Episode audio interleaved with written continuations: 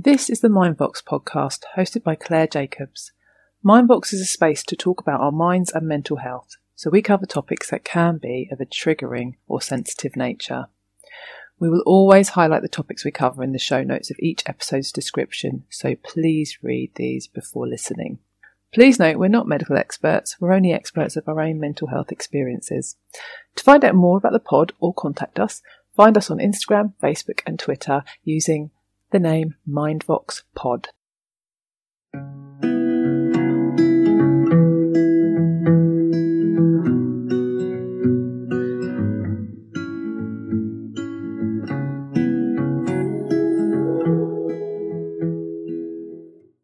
Welcome back to part two of an interview with Iman Gatti. This section will look at how she has coped with ADHD as an adult, how she's processed the grief of being undiagnosed, or so she thought, for most of her life and how she got through that once she got her diagnosis and managed to reframe it, heal from it, and how she's turned it into a positive, as well as looking at the types of grief, how we process it with some amazing advice for all of us. So please enjoy. So when I became an adult, I moved to Victoria, actually, where your family you've visited.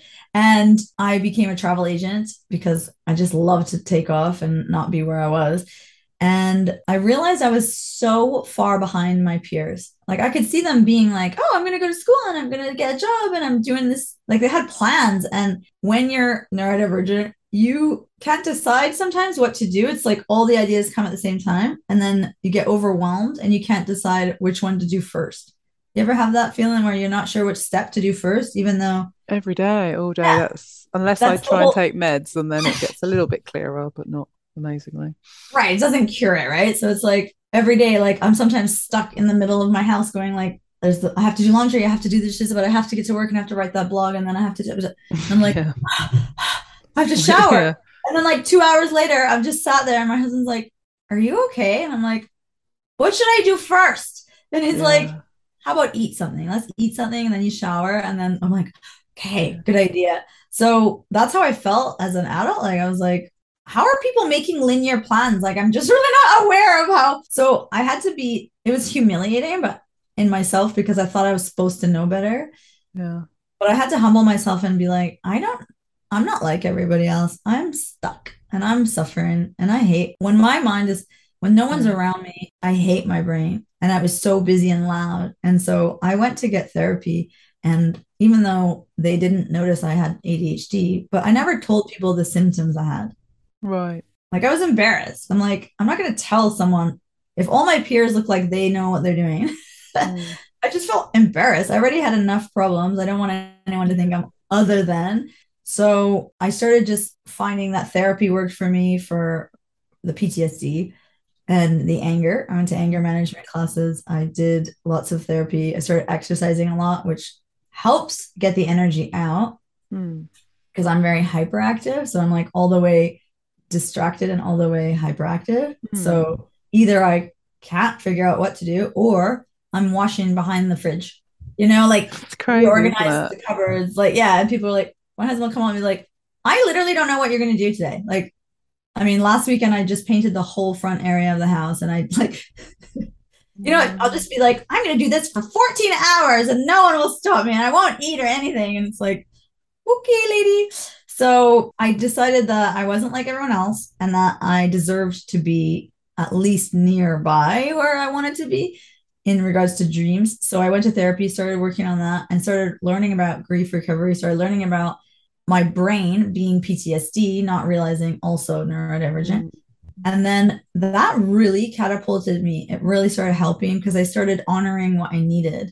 So mm. if I felt angry, I let myself be angry. I let myself be sad every feeling like a sneeze or a cough like has to come out like you don't get mad at your body for sneezing so don't get mad for crying don't get mad yeah. for having a temper tantrum but have a safe temper tantrum a consensual temper tantrum mm-hmm. do not do things that you regret yeah. because you're not training your dragon you know so, so it's true. like i don't yeah. have support i didn't have people telling me i was fabulous i had low self-esteem so i had to work on my self-esteem because i absolutely hated myself and I realized like when I worked on all those things, all of a sudden I was working harder than no one else is working on them because they didn't need to, right? Yeah. Suddenly I had skills that the neurotypical people with happy childhoods didn't have. They were like, Ah. oh, I, I all of a sudden, like all of a sudden, it took like decade, um, became, but I all of a sudden noticed that I was ahead in regards to emotional intelligence and regulation ability.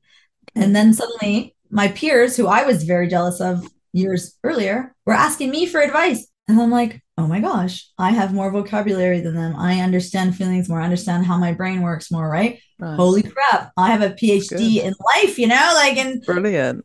in school of hard knocks, right? So it's like suddenly I was getting asked for advice and advice and advice, and I'm thinking, that's so odd. I don't know more than you. And I thought, yeah, you do, babe, because you work harder than them because they never had to try about Yeah. that.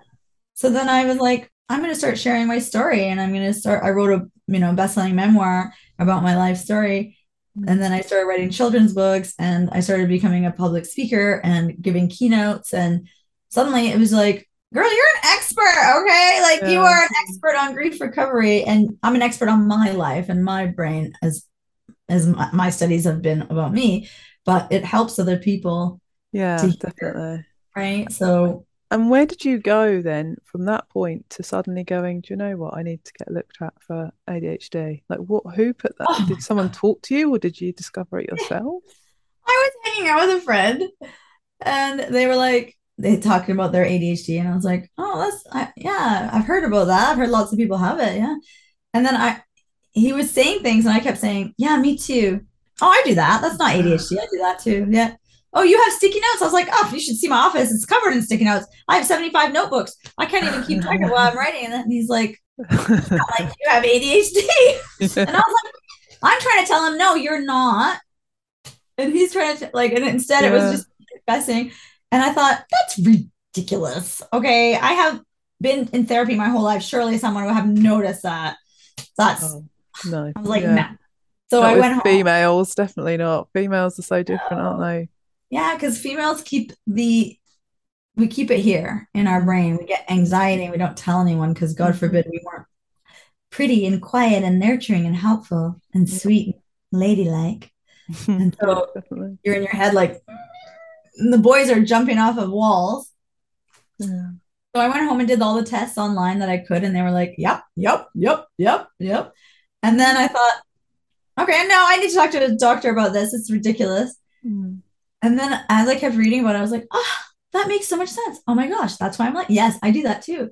And it was so clear that when I went to the official diagnosis, they were like, you are extremely on both ends of the distractibility and the hyper focus, hyperactive.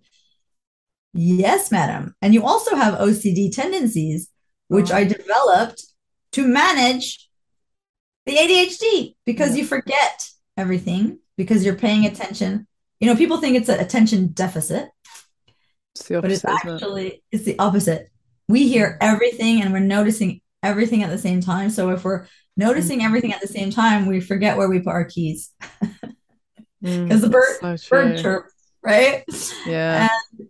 So I developed OCD so that I went around my house looking at turning off the stove twice, three times, four times. The garage, is it closed? Is the garage closed? Is the garage closed? Is the garage closed? The garage is closed, you know, and the garage is closed. Yeah. I drive away, I drive back. Is the garage closed? It's Yeah. closed. All right, we can go now. So late for everything, always Yeah. frantic. That sounds very similar. And I think what what I found really interesting is so at 39 you you got the diagnosis, but then you Yeah. discovered, how did you discover that actually you'd already been diagnosed as a child? So I called my brother. I said, because I think in, to myself, him and I are one of my brothers are very similar. Right. So I'm like, uh, did you know that you probably have ADHD? Because I just got diagnosed and I'm telling you. And he's like, yeah, we both got diagnosed when we were little. Wow. I was like, what? He's like, yeah, we don't want to tell you. I don't want you to have to think you're mentally crazy or anything like that. So how? Because I would almost kind of feel like being diagnosed as an adult is quite a grief process anyway, because you're grieving what could have been if you'd have known and how you might have done things differently and learned about yourself and, you know, maybe not have dysregulated so much because you might have been given the tools at a younger age to make better behavior decisions and stuff. But but sort of then to know that you kind of knew back then as well, and and people knew but didn't support you with it.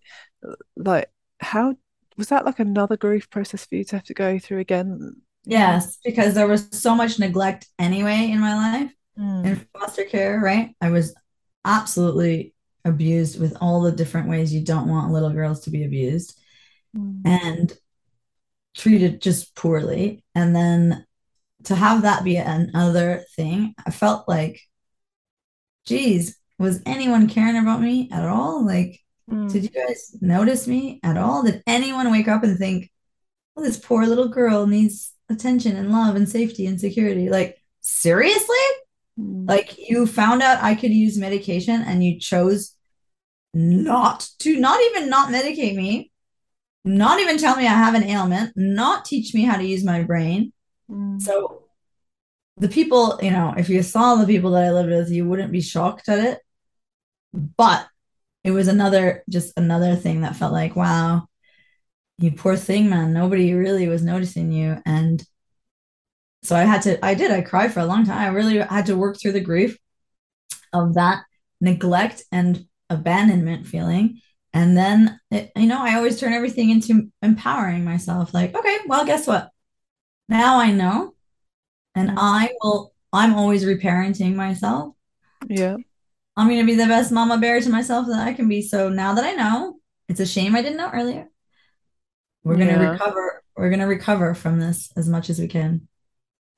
And I, I sort of wondered for other people that might be listening that might also be uh, late late diagnosed with any divergence. Do you have any tips on how they can work through the grief that that will inevitably bring them? Yeah, for sure.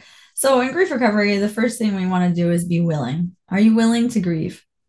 Because as you notice and you mentioned, you know, maybe your stepsons, if some people aren't willing to grieve, you're not going to force anyone to do it. Mhm. So I always think you just need 1%. You don't have to be like, yeah, I can't wait. No, it's not even that, you know, it's very painful. So I understand why no one's running open arms. First step, are you willing? Do you want to get better or not? Be honest, because you're not going to get anywhere if you lie to yourself. Second step, write down every single thing that you feel about that. Write down all of the ways that it affected you. Everything, like when we do grief recovery, the first step is writing a, you know, a loss history graph. It's literally a graph from the minute the first memory you've ever had in your life to now, and every loss you've ever experienced, big and small. I mean, every loss, like every time a pet died, every time someone hit you, every time someone said something mean to you, anytime you felt lost, you moved, houses causes grief because there's over 44 kinds of grief. So a lot of people only think of death, Right. Yeah. but it's loss of health, loss of opportunity, loss of hopes and dreams. So when I was grieving, finding out later that I'd already been diagnosed, part of that was lost hopes and dreams. Mm. You know, the hopes and dreams that, first of all, someone gave a crap about me to ta- care about my health. Also, all of the ways I could have been as a child supported and happy had Mhm. I been given medical care. Like that is just so shameful. So you write down every experience you have, which takes time. You know, I tell people do it in an hour. Don't try to like dig into the basement of your memories or anything.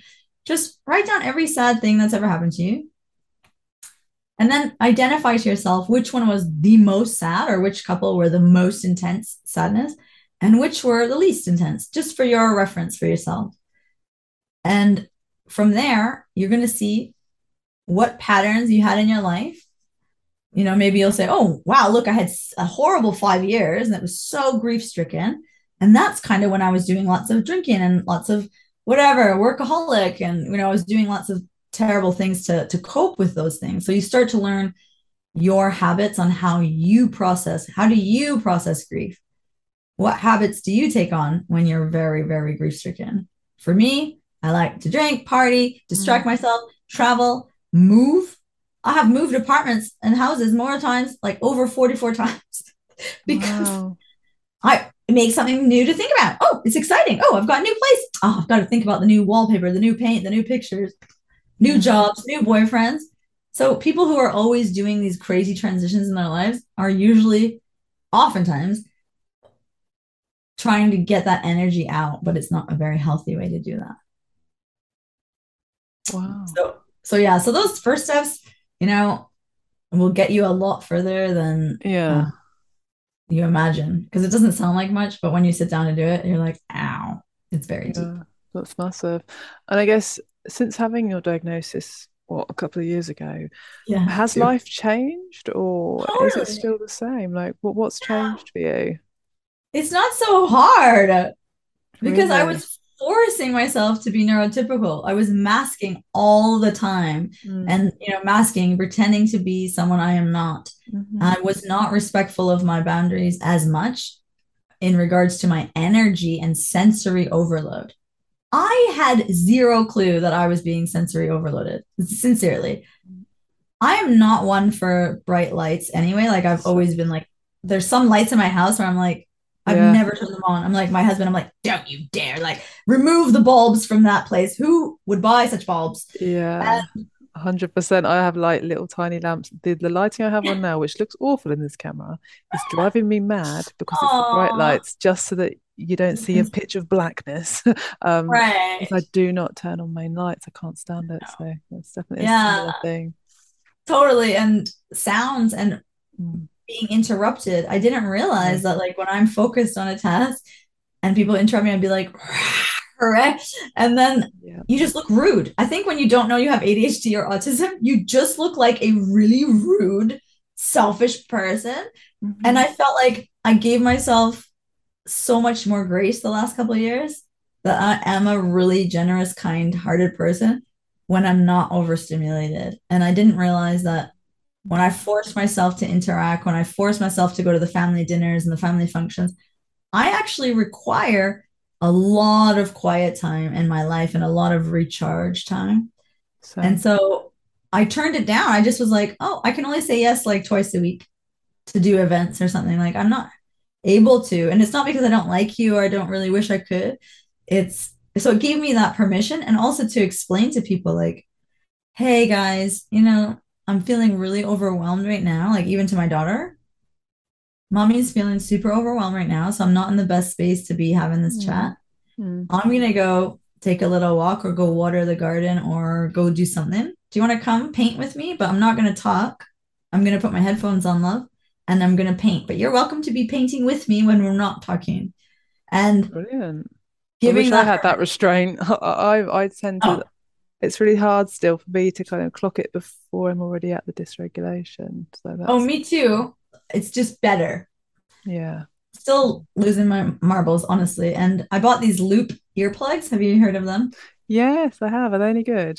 Yeah, they're great. They're so awesome because you can change the amount that they work. And so they are, I have them right here. They're like, they let you hear things that are only directly in front of your face. Okay. So So if I put them in, numb the background noise. mhm. Right. So I didn't realize when we went out and about in the public that that's the problem that I was having is that my brain was hearing the sounds up, you know, in the in the mall or wherever we're at, the dinner party. Yeah. I'm like hearing conversations in another room while someone's trying. And anyone who has ADHD knows that like you could be Yeah. sat right in front of us and we're like, We look like we're listening, we don't yeah, and we're like, oh. And. I'm literally listening to seven conversations back there, and I'm like, Yeah. because for anyone listening that doesn't understand, our brains don't let us decide which sound is the first most prominent sound and which sounds are the background sounds. So hmm imagine if you're talking to someone who's literally here and all you can hear is the dog barking outside. Yes, that's And the person's like, "Wah, wah, wah, wah, wah, wah, wah," and you're like, God damn it, that dog, eh? And when you take the medication or when you have the skills like to not be so overloaded, you can focus better. And so it's changed my life, quite honestly, because I get, I was worried that it would make me less me, the medication, you know, mm. That's a but common theory for a lot of people, but it doesn't really. It just sort of and it, it wears off, you know, at the end of the day, you- you're still to last long. you.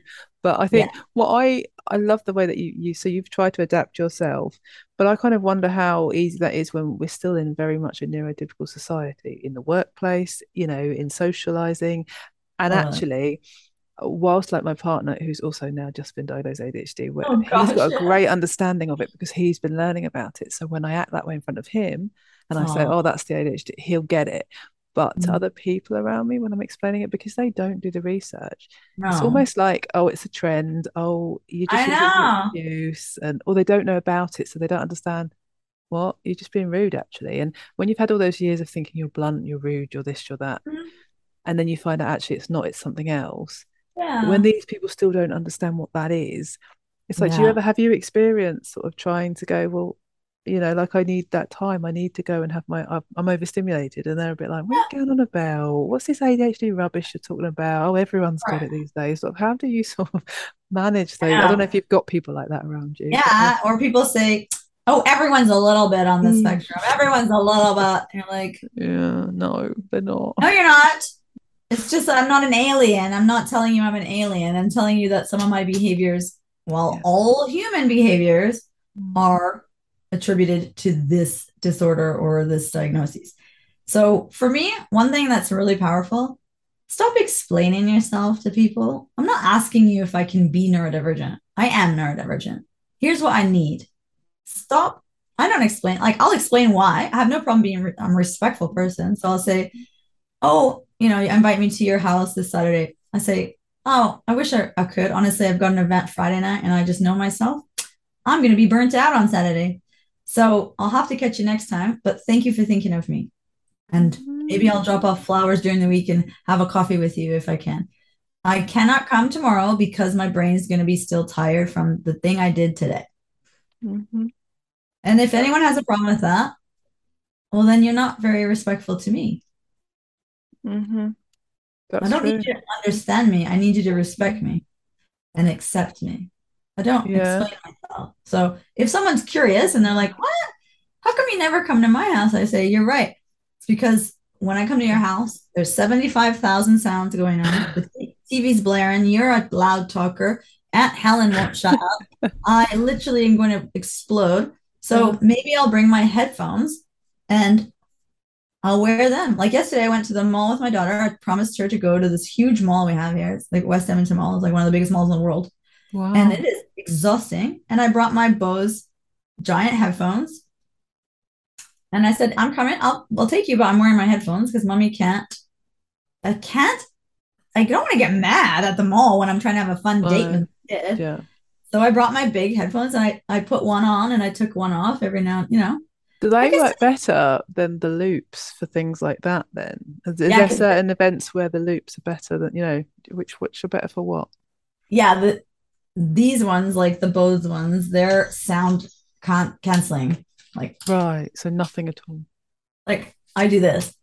I'm like, and then when I'm talking to her like close, obviously I take them off, but I can't hear, thankfully, when I'm in a huge crowd, I don't want to hear anything around like far back. Like I'll just take one off because I find that like just my dominant ear, I just kind of have it where my daughter is there and she's talking to mm-hmm. me. I can hear her, but I don't need to hear like everything on this side.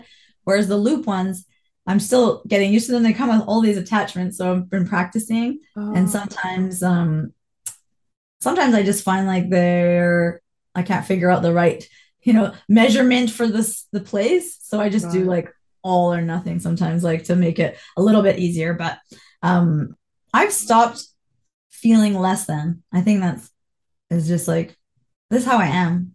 And if anyone had like a any other you know it's not a disability but if anyone had like any kind of you know, sore leg or a bad knee or a bad hip or a bad back, like I would accommodate them as a gracious, kind-hearted person. Like, so I have a, a brain that's a bit wacky sometimes. I need Yeah. accommodation. If you're not willing to, then I'm I'm afraid you're not a safe person to have in my life. that's a brilliant way of looking at it. No, that's brilliant. Yeah. Thank you so much for coming on. I know I've just literally gabbed for ages with you, but I I I so could do oh. like 20,000 pods with you because I think you've got so many interesting, important things to say, both Thank about grief, but also about neurodivergence. I think I should have booked you for like 20,000 I love it. Do it. Let's have more. There's no because I There's think there's so much about you, sort of the female ADHD, the autism, because that is another huge one for adult females that no, it's just not enough information about that. no, and Um, people think you have to be like nonverbal to be autistic, and it's like oh, It's, no, it's a huge incorrect stigmas going on about that Yeah. one in particular, just like ADHD, but Yeah.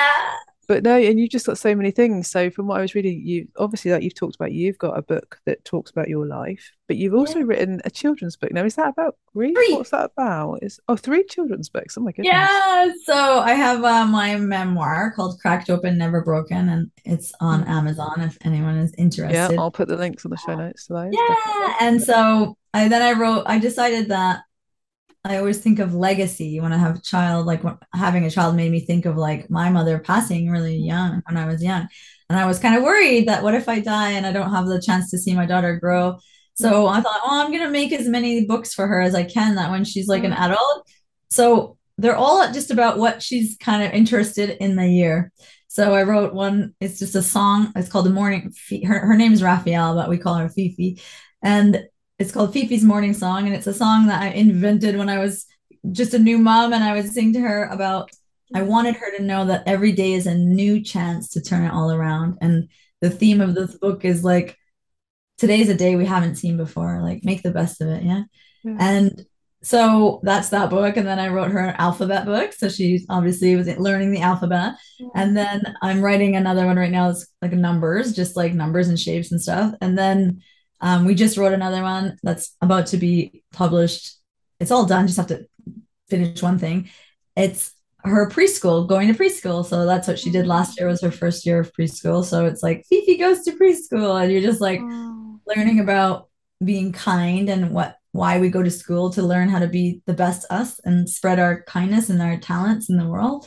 And I just want her to have a library. So every year I'm going to write her a book about a message I want her to remember forever. That's amazing. That is absolutely beautiful. No, I'll definitely put them in the show notes. And if anyone wants to sort of find out more about what you do, because I know you run uh, various courses as well, don't you? Whether that's grief, and I've seen ones sort of about is it Spirit Junkie Masterclass? That sounds really interesting. Where can they find you? So my website, Iman Gatti, I-M-A-N-G-A-T-T-I dot com. And then my full name on every social, like I do lots of TikTok is where I love TikTok. Same here. yeah, it's so good for neurodivergent people because you can just like learn something in three minutes. Yeah.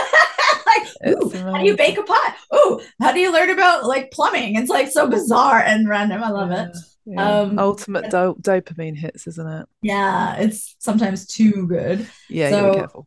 Instagram, Facebook, and TikTok. And I'm actually giving a, I'm doing a free sort of workshop on October 14th. And okay. it's like noon my time, which is like seven hours behind you. Mm-hmm. So um yeah, I guess it would be this time, it'd be like the evening for you guys. If anyone wants to join that, I'd be happy to have you. It's just uh, I'm going to teach everyone about grief recovery and I'm going to talk about some of the I'm going to show you some of the movements, the somatic exercises that I do when I'm having a meltdown and how to get those feelings out of your body and a lot of grief is stored in your hips and your jaw and your hips and your jaw are connected. So if we can get ah. those out, you'll be more flexible, you'll have better regulation, and you'll just feel better. So that's a workshop I'm going to give on October 14th, Friday. And I think it's in two weeks. Yeah. Yes, two weeks. Yeah, yeah I've lost track. I can't believe we're in October. So that yeah. can be found on your Facebook page. There'll be information of how to join that. Yeah, I think, I think I might have to join that myself. Or maybe I would love that. So I'll send you an email and invite you to and give you the Zoom link. And if anyone wants to come, it's free, and we're just gonna hang out. And I'll just tell you all my nonsense about what I believe in, and if it works for you, take it with you. If it doesn't, leave it there. Fabulous. Well, thank, thank you so much for coming on and telling your story. My you pleasure. are incredibly inspirational. And now I need to go and look at your TikToks, I think. Thank you. for my latest hyper focus, I think that'll be great. Um, yeah, right. wow. No, thank you so much. And yeah, if you could ever come back again, that would be absolutely oh, amazing. I think you're someone that, that is really interesting to, to hear um, yeah. And I think you're going to continue to do things that will be quite interesting to hear about. So um, thank you. Thank and thanks you for so having me in this podcast. It's really special for people like you in the world to make a platform to talk about these things. It's mm. so important and truly you change the world by doing that. So I really appreciate people like you. So thank you for thank having you so much. Thank you. You take care. Okay, thanks. Bye. If you've liked this episode, please help us out by liking, subscribing, or leaving us a review as this helps us to reach more people. If you've got any ideas about topics to cover on future episodes or questions about the pod, or you even want to be interviewed for it, please get in touch on our socials using at mindvoxpod on Instagram, Facebook and Twitter, or email us on mindvoxpod at gmail.com.